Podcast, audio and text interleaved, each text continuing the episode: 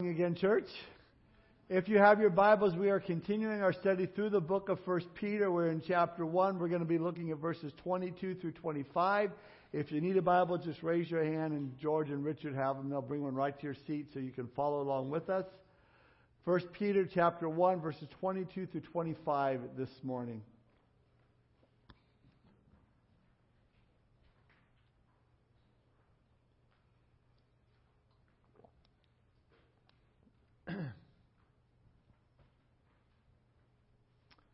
Peter writes, starting in verse 22, since you have been purified, since you have purified your souls in obeying the truth through the Spirit in sincere love of the brethren, love one another fervently with a pure heart, having been born again, not of corruptible seed, but incorruptible, through the word of God which lives and abides forever.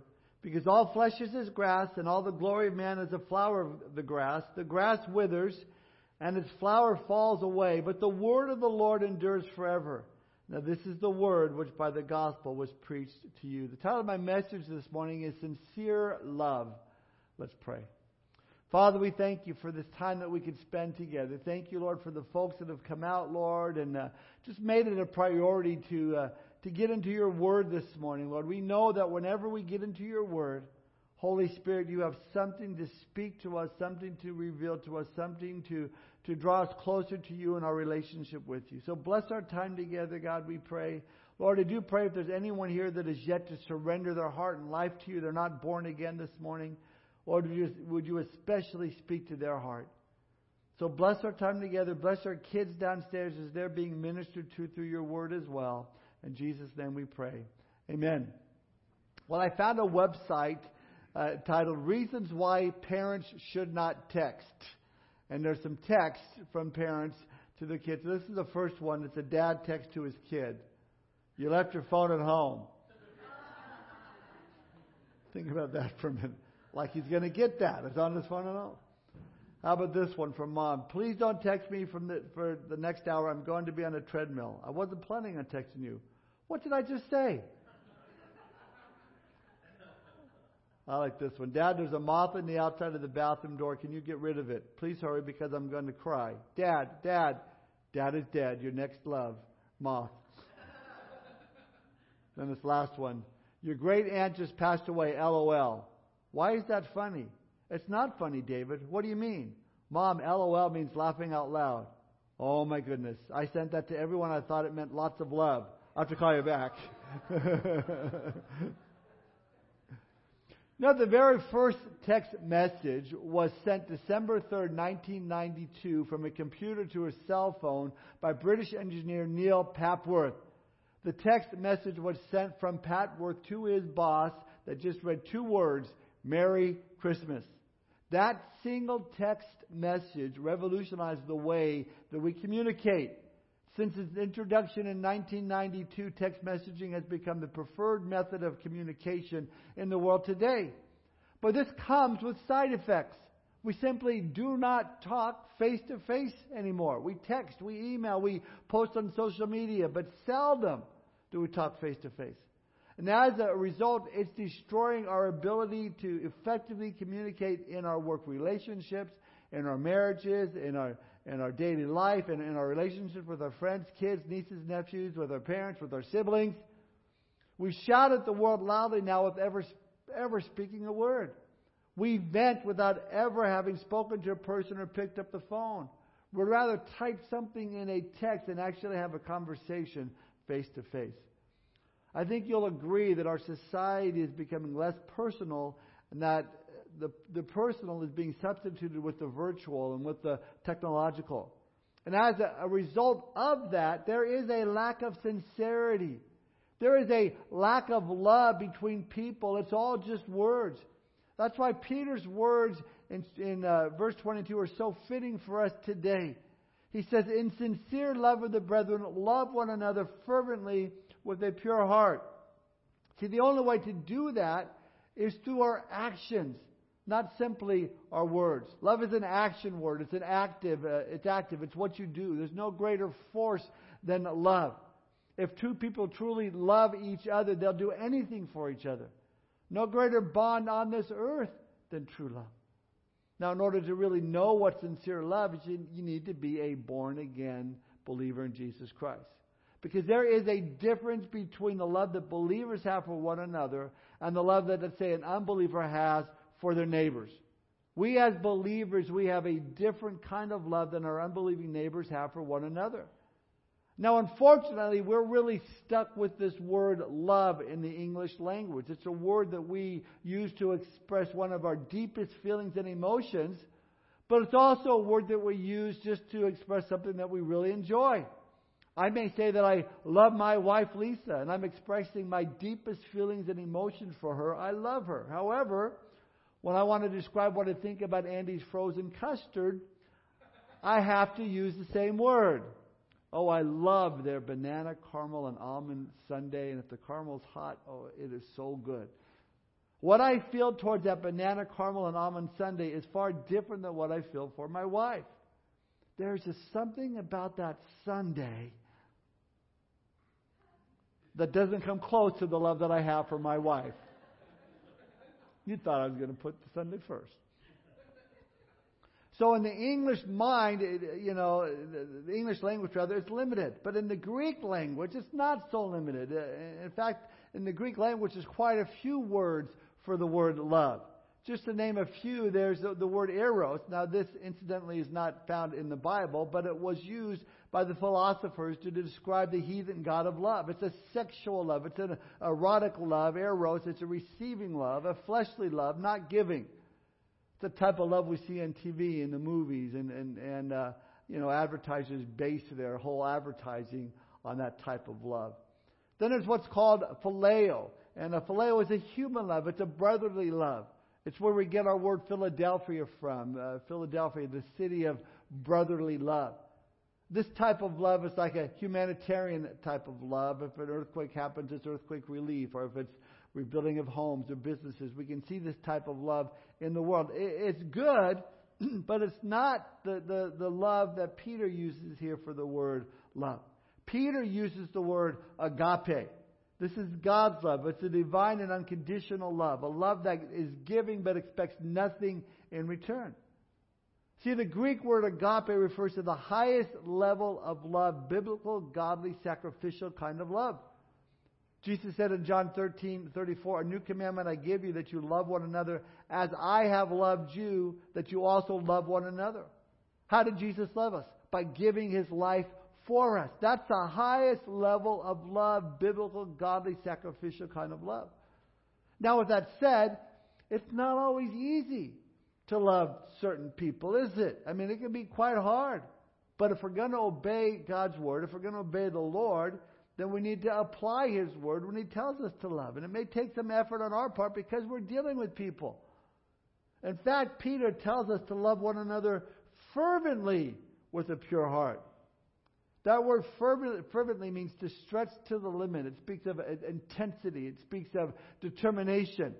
It's an athletic term used for stretching to reach the tape at the end of the finish line. You know, you see these runners and they're running the race, and maybe it's a, an 880 and they're coming around and they get the last quarter of the lap to go, and they spot that tape going across.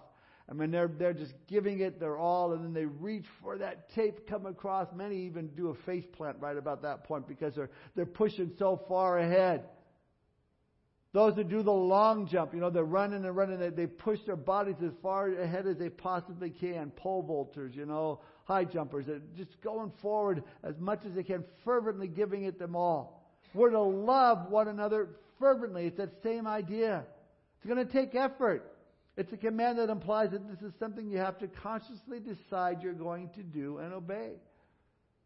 So to love fervently means you're going to stretch yourself to the, to the limit in trying to love and trying to understand the other person that you're having a hard time with. To love fervently means you'll give the person the benefit of the doubt. It means you're going to take every effort to reach out to others.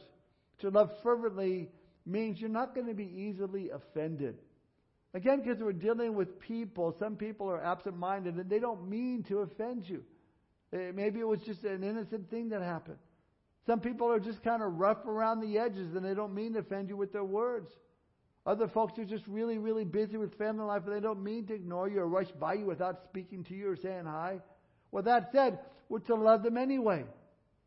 It's a story I found of a woman and her husband who came to their pastor and said, There's no feeling left in our marriage. We're going to get a divorce, but we want to come and make sure that, that, you know, that you approve of it. Hoping the pastor would say, Well, if there's no feeling left, then the only thing you can do is split up. Instead, the pastor said to the husband, The Bible says you're to love your wife as Christ Jesus loved the church. Husband replied, oh, I can't do that.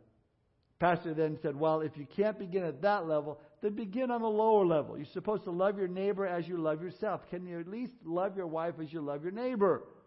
Husband says, No way, that's still too high a level. Pastor finally says, Okay, the Bible says love your enemies. Begin there.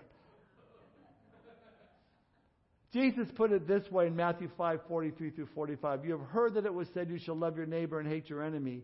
But I say to you, love your enemies, bless those who curse you, do good to those who hate you, and pray for those who spitefully use you and persecute you, that you may be sons of your Father in heaven. But you see, only those of us that, that, whose hearts have been changed have the capacity to love like this. Now, Peter next gives us really three reasons, if you're taking notes, why we should love like this. It's because, number one, we've been purified. Number two, we've been born again. And number three, because time is short. So, number one, why we should love one another is because our souls have been purified. Look at verse 22. Since, you've been pure, since you have purified your souls in obeying the truth through the Spirit and sincere love of the brethren, love one another fervently with a pure heart. So when something is purified, it's cleansed, it's totally clean from any uh, impurities. Listen, it's the Word of God that is a purifying agent to our souls. It's, it's a miracle cleansing agent. Years ago, my youngest son Matthew was at our harvest party, and, and he uh, dressed as Mr. Clean, you know, complete with a shaved head. He had a, a, an earring in there, all white clothes, and he used this uh, latex on his eyebrows to put, you know, cotton on there to make him look like he had white eyebrows. I mean, he really looked like Mr. Clean. Well, this last uh, uh, October, he's in the military and they were having a party. He thought he would do that again, but he couldn't get any uh, latex for the eyebrows, so he used super glue.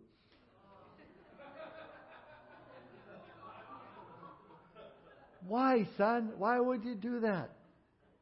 Needless to say, his eyebrows had to grow back. But the commercials tell us Mr. Clean will clean your whole house and everything that's in it.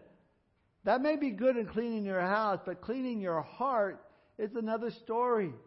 The real Mr. Clean that the world needs now more than ever is the Word of God. There's no standard of right or wrong without the Word of God. Paul would tell us in Romans 7 7, what shall we say then? Is the law sin? Certainly not. On the contrary, I would have not known sin except through the law, for I would have not known covetousness unless the law had said, You shall not covet. See, Peter tells us here that we have purified our souls in obeying the truth through the Spirit. Obeying the truth through the Spirit. David put it this way in Psalm 119, verse 9 How can a young man cleanse his ways? By taking heed according to your word. It's a word of God that's our foundation for our purification. It's a word of God that tells us what true love really is. You know, the LGBTQ or STUV, they have a slogan, and it's called Love is Love. Now, we didn't know this last year, and we gave away coffee cups at our, at our couples dinner as a prize with that written on it. Now we know better, and so for those of you that have those cups, I'm really sorry. We just didn't know, okay? Because you see, saying love is love, they are saying that the, the you know that the homosexual community will tell us what true love is. And, and we all know that means that, that, that true love to them is accepting and agreeing with what God calls sin. Pastor John MacArthur has asked pastors all over America today, January 16th, to mention this in their sermons. Uh, I think this is a good place to do it. I just found out about it this morning at 7:30. My son showed it to me. In Canada, today they have put into a law a bill that was passed back in November, Bill C4, through the House and the Senate, and I might add, without any opposition from the uh, uh, at all, not a single dissenting vote was, was cast by any member of the Conservative Party. The bill would amend the criminal code in Canada to ban conversion therapy. It will criminalize, among other things, causing another person to undergo conversion therapy, promoting or advertising conversion therapy. So the preamble of this bill, it says that the belief that heterosexuality, cisgender, gender identity, and gender expression that conforms to the sex assigned to a person at birth are to be preferred over their other sexual orientations, gender identities, and gender expressions is a myth. That's what they're saying. According to Canadian law, as of January 8, 2022, the belief in God's design for marriage and sexuality will now be seen as a myth.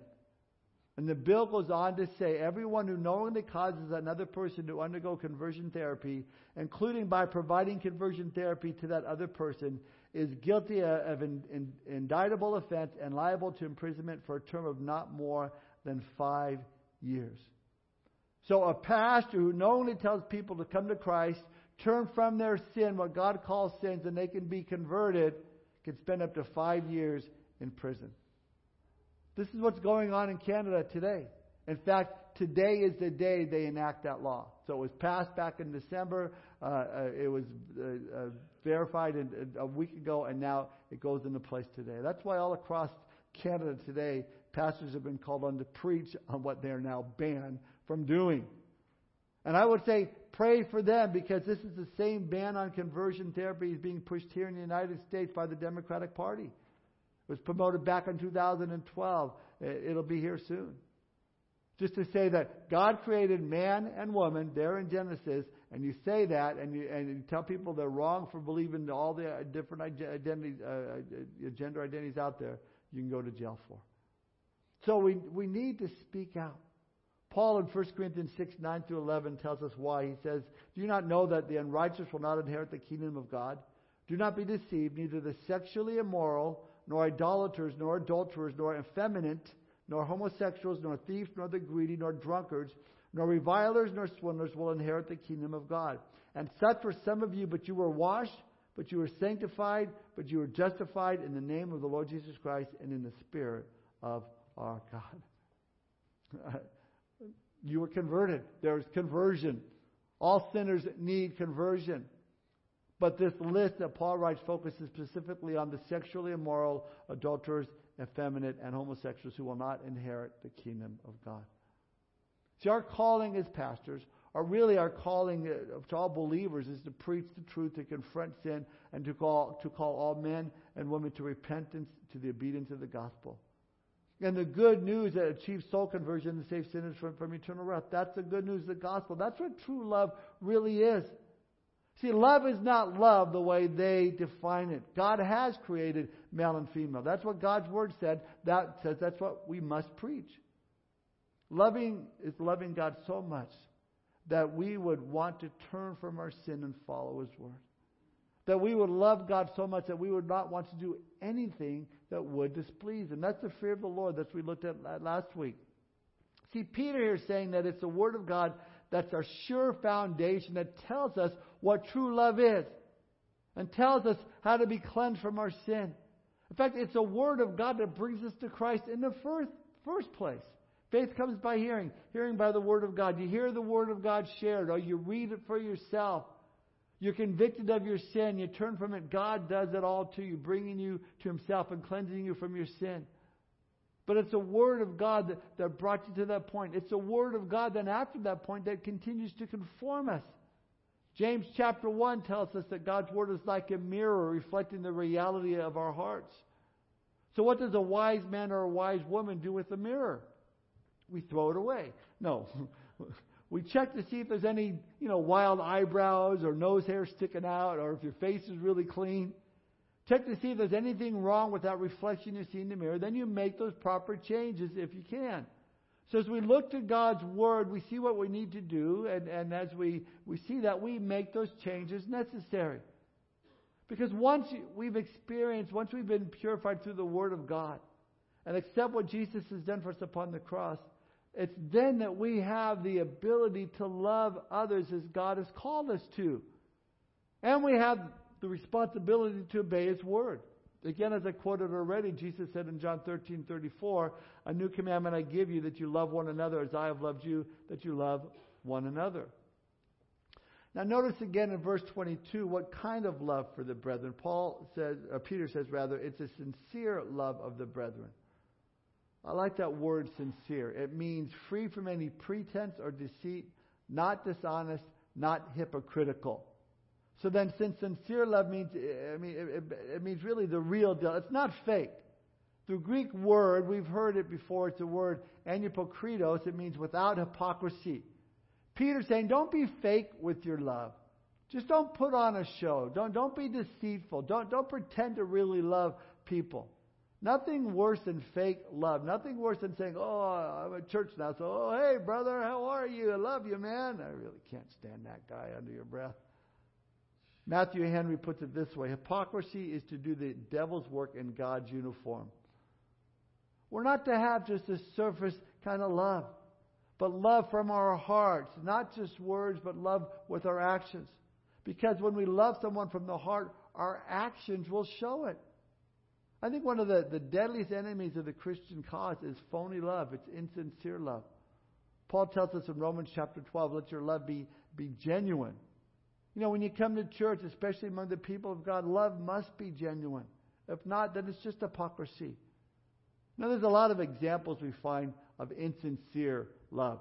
You pay somebody a compliment, but you don't really mean it, or you, uh, you know, you're not really trying to encourage that person. You're just trying to manipulate them to get something from them, to to butter them up as a way to show insincere love. Or you give somebody a hug, not because you care, but because you want to get to the, close to that person physically. That's in, insincere love. I mean, think about it. Who among the 12 apostles had uh, the most insincere love? Very clearly, it was Judas Iscariot. He was the guy, remember, when the woman poured oil on Jesus to anoint him for his burial. Judas spoke up and said, Oh, this could have been sold for 300 denarii and the money given to the poor. Oh, he loves the poor. Sounds like it. But it doesn't. It's insincere love because John adds a footnote in that account where he says, This guy didn't care for the poor. He was a thief and he wanted to take the money for himself. Another occasion, Judas Iscariot sees Jesus in the Garden of Gethsemane. He has Roman soldiers in tow. He walks up to Jesus and gives him a kiss. That's insincere love. He was simply trying to identify Jesus to the soldiers who would take him away and arrest him and crucify him. That's insincere love. Peter, in contrast, says, Have a sincere love of the brethren. Love one another fervently with the pure heart. Not fake, not phony. Because Christian love is the real deal. It's what we're called to do. And if we do, there'll be great results in our lives. Dr. Paul Tournier, a physician, a Swiss doctor, said, I'm convinced nine out of every ten people seeing a psychiatrist don't need one. They need someone who will love them with God's love, and then they will get well. D.L. Moody once said, If you can make, really make a man believe you love him, you have won him. And if you could only make people really believe that God loves them, what a rush we would see for the kingdom of God. Along that same line, William Barclay put it this way More people have been brought into the church by the kindness of real Christian love than by all the theological arguments in the world, and more people have been driven from the church by the hardness and the ugliness of so called Christianity than by all the doubts in the world. This brings us to point number two. We should love one another because we are born again through the Word of God. Look at verse 23. Having been born again, not of corruptible seed, but incorruptible through the Word of God, which lives and abides forever. All true believers have been spiritually born again. We've been spiritually renewed. We have been spiritually created to be a new man and a new woman, created brand new by God Himself, to be brothers and sisters to each other and to love one another. 1 John 5 1. Whoever believes that Jesus Christ, Jesus is the Christ, is born of God, and everyone who loves Him, who begot also loves Him who was begotten of Him. Know, I read that and I think of when, you know, when I was first born again. Do you remember when you were first born again? When I first got saved, the word born again, uh, to some it was considered a derogatory term. Oh, you're one of those born again Christians. And they'd call us Jesus freaks and, you know, ex hippie Christians and Bible thumpers. and uh, Because to be born again uh, meant a radical transformation had taken place. But that's what born again means. You've received a whole new nature. Old things have passed away. All things become new. We know that phrase, born again, first appears in John chapter 3 when Jesus had a conversation with the, the Pharisee man named Nicodemus. Nicodemus came to Jesus at night and said, We know that you are a teacher come from God, for no one can do these signs that you do unless God is with them. And then Jesus answered an unasked question by Nicodemus. Jesus got right to his heart and said to Nicodemus, Most assuredly I say to you, unless one is born again, he cannot see the kingdom of God. But Nick is confused by the statement, asks Jesus, How can that be? And then Jesus tells him there in John 3 6, That which is born of the flesh is flesh, but that which is born of the Spirit is spirit. In other words, Nick, you need a rebirth, a spiritual rebirth. But then at that point, Jesus made this interesting statement to Nicodemus. He said to him, Are you the teacher of Israel and do not know these things? And he says, By the way, he said, said Nicodemus, you being a teacher of God's word, you certainly should have known this. You should have understood at least the concept behind, because Scripture spoke of this over and over again. Nicodemus should have thought immediately of Ezekiel 36, 26, where Ezekiel prophesied that there would be this new covenant between God and man. Ezekiel 26, verse, or 36, verse 26 and 27, God says, I will give you a new heart and put a new spirit within you. I will take the heart of stone out of your flesh and give you a heart of, of flesh. I will put my spirit within you and cause you to walk in my statutes, and you will keep my judgments and do them. Nicodemus, you should have made the connection. Nicodemus could have looked at Ezekiel chapter 37, where, he, where Nicodemus was given a, a vision, a, a, valley full of dry bones. And the Lord says to Ezekiel, Ezekiel, son of man, can these bones live? Ezekiel says, Oh, Lord God, you know, you know. But then the Lord tells Ezekiel to prophesy to those bones. Ezekiel 37 4, prophesy to these bones and say to them, O dry bones, hear the word of the Lord. And when Ezekiel prophesied those words, spoke the word of the Lord, suddenly there was this noise rattling, and the bones came together, and the foot bone connected to the ankle bone, the ankle bone connected to the leg bone, leg bone connected to. In fact, that's where that song actually came from. Them bones, them bones, them got up and walked around. I hear the word of the Lord. That song was written after the prophecy there in Ezekiel. Because then the, the bones were covered with skin, but there was no life in them. Until Ezekiel 37 verse 5 says, Thus says the Lord God to these bones, Surely I will cause breath to enter into you, and you shall live. That word for breath is the word spirit. Ezekiel's prophesying and being born again in the Spirit of God. The Spirit came into them, filled them with new life. Now we know specifically that vision in Ezekiel 37 is a prophecy concerning the restoration of the nation of Israel, which, when you think about it, is a miracle in itself and it's been accomplished in our lifetime. But it's also on the heels of Ezekiel 36 and what it means to be born again.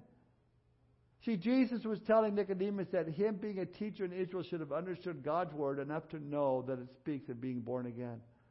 And then Jesus answered Nicodemus' second question that was on his mind Who then can be born again? Nicodemus said.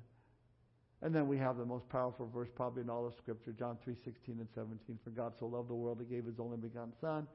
Those ever would believe in him will not perish but have everlasting life. But God did not give his Son into the world to condemn the world, but that the world through him might be saved. Jesus was telling Nicodemus, you must be born again. And if you come to me in faith, believe me as your Lord and Savior, you can be today. Paul echoed the same uh, thing in Romans 1.16, For I'm not ashamed of the gospel of Christ, for it is the power of God to salvation for everyone who believes, for the Jew first and also the Greek.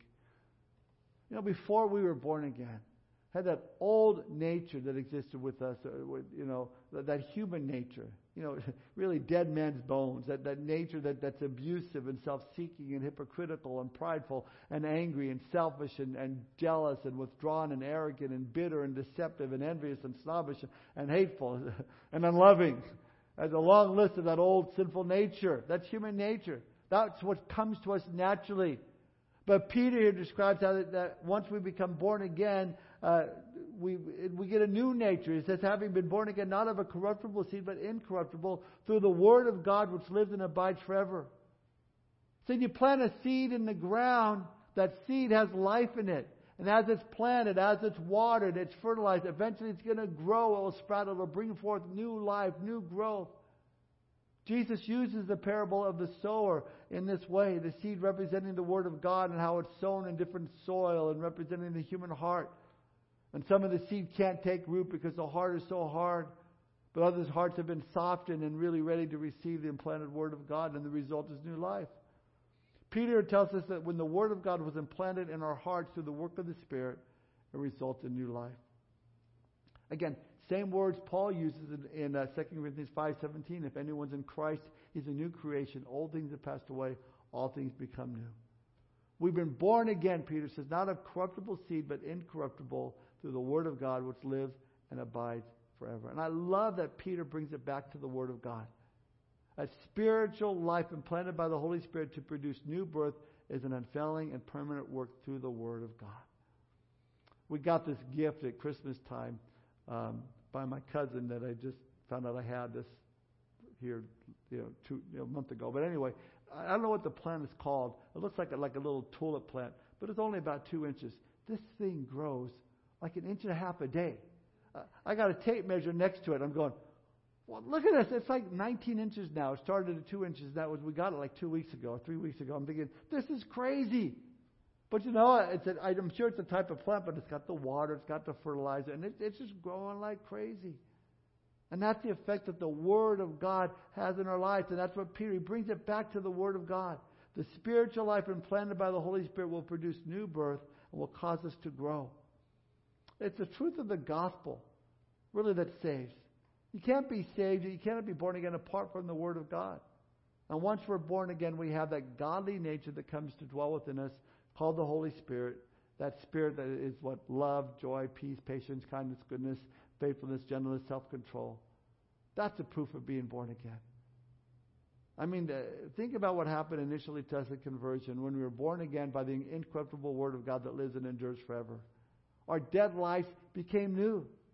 As Jesus said it, it would. Out of the hearts began to flow rivers of living water. There's an excitement that comes.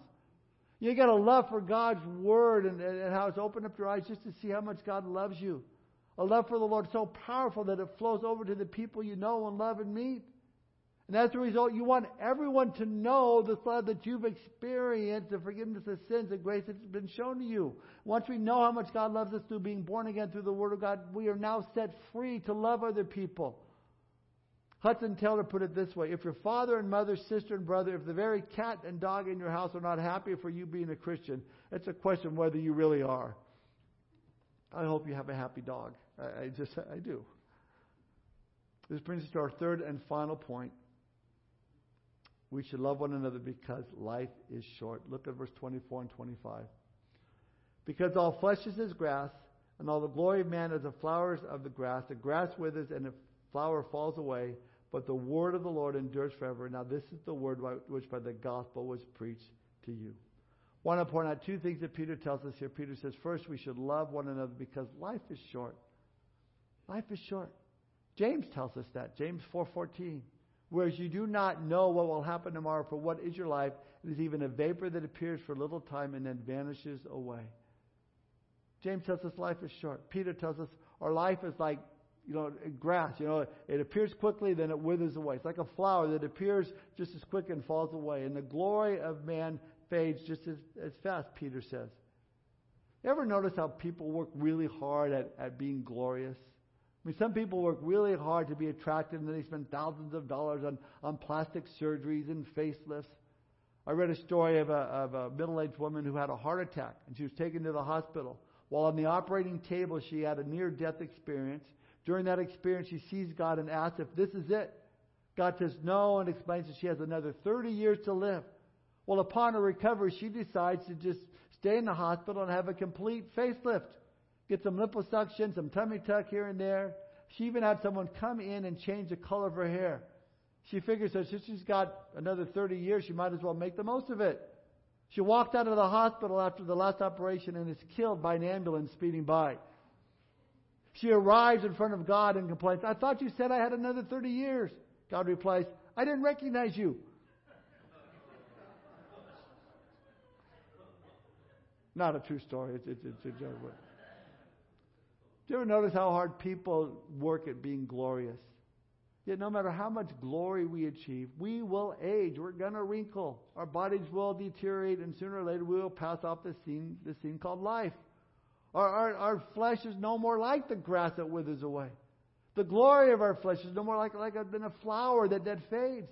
So because we only have a short time on this earth, we should love one another. Life is too short to be always angry and always upset with people. And then secondly, we should love one another because verse 25, the word of the Lord endures forever. I love that. You know, our lives here on this earth may be short, but God's word, that stands forever. Doesn't change, doesn't need a facelift, no corrections, no revisions. Peter's saying, because the word of the Lord lives forever, and because the word of the Lord lives in our hearts and life of every believer, then we have the precious promise that we as believers will live forever. What is the, the word that stands for? Verse 25 again. Now, this is the word which by the gospel was preached to you. If we really receive the word of the gospel, really bring it to our lives, then we will live within it will live within us forever and keep us living forever. Gospel it goes back to John 3:16. Here's my point. We as believers, having received the word of the Lord into our lives, the gospel, we now have eternal life. That means we're going to live together forever. And as believers, that makes us all a part of the family of God, so we should live like it. After all, we're going to spend eternity together with each other. So not, why not try to get along right now here on earth? And, and anyway, we are all we have. I, I mean, you look at this world around us, and we are all we've got. We need each other. There's an old saying uh, about families that blood is thicker than water. Simply put, you can mess up, you can fall down, you can, you can fail. But if we're related by blood, we're going to get you through this. We'll help you out, you know, because we're family. That's what family does. Blood is thicker than water. Well, Peter's already said that we've been redeemed by the precious blood of Jesus Christ, the Lamb with, without blemish and without spot. So that means we're all in a spiritual family because we've had a spiritual rebirth. We've been born again. The basis of our love is that we're all in the same family. We all call on the same Heavenly Father. We all trust in the same Savior. We all have the same Holy Spirit living inside of us. We all come to salvation exactly the same way by trusting in the blood of Jesus Christ that was shed for us. We will be spending eternity together. And so, because we're part of a family, we need to recognize that. Recognize the woman sitting next to you right now is your sister in the Lord. She may be your wife, but she's also your sister in the Lord. The man sitting next to you right now may be your husband, but he's also a brother in Christ. We're all family. Now, in the family, there's always some weird uncle or crazy aunt. That's okay. Love them anyway. You know, and and as some of the families, each of us have really messed up. But we're family. And we need to love each other in spite of the mess that we make. That's what real family does. That's real family love. There was a, a psychiatrist who came home after a busy day. He was tired. He was exhausted. He, he dragged himself into the front door and saw his wife. And he just put his head in his hands and, and he said, Sweetheart, I have heard of one problem after another problem after another problem all day long. I really don't want to hear any more problems today. So whatever you have to say to me, give me give me good news. Don't tell me about another problem we're having in our family. She thought for a moment and she said, Well, the good news is two out of our three children didn't break an arm today. That's one way to put it, right? One did, but I won't tell you that. Two out of three did not. It could be that two out of the three people sitting around you right now is okay. But please be sensitive to the one that's not. My point is we need to live like the family of God. We're to love each other from the heart. Love is the command, God's command for the church. D.L. Moody said, You can be a good doctor without loving your patients. You can be a great lawyer without loving your clients, but you cannot be a good Christian without love. Paul put it this way in Ephesians 4:16, speaking of our Lord, Paul says, "He makes the whole body fit together perfectly as each part does its own special work. It helps the other parts grow so that the whole body is healthy and growing and full of love." You know, that's God's formula for church growth. When the church is operating in love, then it's healthy, then it's strong. And each of us, we've been given gifts by the Lord, and we need to discover them and use them and use them in love. Because we know eh, eh, in the church you will encounter every type of, of, of, person. Love them all equally with the same unconditional, giving agape love that God has shown you. So I would say that love is, is a circulatory system in the body of Christ. It's been said that discovered that isolated, unloved babies do not grow properly and are especially susceptible to disease, while babies who are loved and handled grow normally and are stronger. The same is true with the children of God. An isolated Christian cannot grow properly. They cannot minister to others, nor can others minister to them. Truth unites, but lies divide. Selfishness divides, but love unites. As long as we love each other the way the Bible says we should, the enemy cannot get a stronghold in this church. When the church is operating in love for one another, uh, it's going to be healthy and strong. A love for God's Word, a love for one another, Christian essentials. Acts 2.42. And they continued steadfastly in the apostles' doctrine and fellowship in the breaking of bread and in prayers. Acts 2.46. The Lord added to the church daily such as should be saved. Let me give you what Acts 2.42 and 47 says in a nutshell. It's an acronym for the word well. W stands for that they were a worshiping church. E stands for the fact that they were an evangelizing church. L stands for the fact that they were a learning church. And the second L stands for the fact that they were a loving church. You know, our goal should not be, oh, let's get a really big church.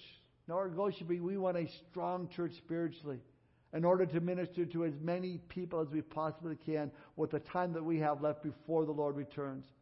And I truly believe the stronger the love that we have for the Lord, love that we have for His Word, the stronger the love that we have for, for one another, it's going to give us greater opportunities to, to bring God glory, and it's going to cause the church to grow. Because it takes people to do ministry. That's why the Lord adds to the church daily such as should be saved. But everybody has a part to play in the church. You have a part to play. I have a part to play. We've been given gifts. We need to discover them and use them and use them in love. Amen? As we close, if you're not a part of the family of God, I encourage you, come up and talk to me as soon as service is over. You want to give your life to Jesus Christ, know that your sin is forgiven, know that you can experience this kind of love that He has for you. Come up and talk to me. I'd love to pray with you and give you a Bible, let you know what it means to follow Jesus Christ. Let's pray. Father, we thank you for this time this morning, Lord. We thank you for your word and, and how we look at it, we read it, it reflects back to us where we are in our lives, and then we can make those changes. And Father, I pray if any of us here, after looking at your word, see that we need to make some changes, we need to love people that, uh, that have been unlovable. Lord, not only in word, but in action. Maybe do something kind for them to show them our love for them. Not uh, insincere love, but true love. Lord, if there's forgiveness that we need to bring towards someone instead of, of uh, hatred, Lord, help us to, to have uh, soft hearts to do that, Lord, and to love them. When we recognize and we see how much you love us, God, that you gave your Son to die on the cross for every sin that we've ever committed. While we were yet sinners, your word says, Christ died for us. Lord, we thank you for, for that love. And I do pray, Lord, if there's any anything we need to confess, anything we need to bring to you this morning, we would do that, Lord. Forgive us for not loving like we should. Help us by the power of your Holy Spirit to do that which you've called us to do. In Jesus' name we pray. Amen.